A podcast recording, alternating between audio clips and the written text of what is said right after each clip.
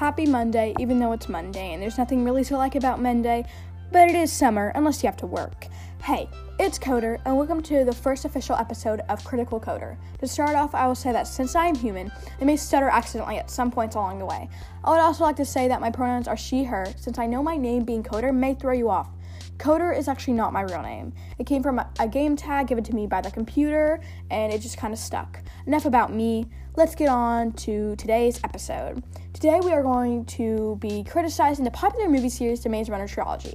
First off, I've never ever read the books, so this is based off the movie's way of portraying the roles and plot.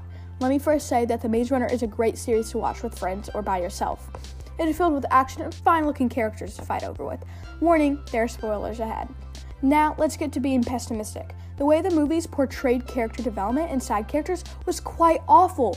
For example, Teresa, who turns them in in the Scorch Trials, never has any development at all.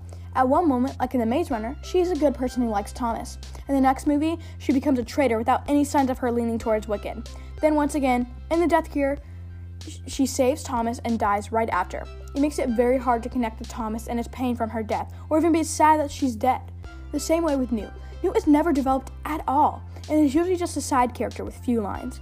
Yet, in the Death Cure, he starts getting focused on only because he's he's going to die. He gets mad at Thomas just to show a moment between them, nothing else. You only get to know Newt in the last movie, so therefore, once again, when he died, it was hard to feel sad or feel bad for Thomas about his best friend dying. My next topic for this movie is foreshadowing. Let me bring us back to Teresa and the subject about her never showing signs of leaning towards Wicked and betraying them. Have you ever watched a movie with a plot twist, but when you watch it again, you notice li- little things that foreshadow the twist? That's how a good, well written movie makes a twist. It makes it more fun and it makes you kind of pick up on the little things that, you know, could lead to this huge twist. You never notice that Teresa is going to join Wicked until it happens. It shows that the movie lacks such things in characters. That is all I have to say about the Maze Runner trilogy. And like to mention again that the movies are still amazing, and I'm just being high critical. And I know I'm be me sounding pessimistic, but I do really try to be on the optimistic side in real life. It's just I do like to pour out, you know, my feelings about such sub subjects. Thanks for listening in, and join me Friday to hear me talk about red apples for, versus green apples. This episode was quite short because I just wanted to show you guys how episodes will work.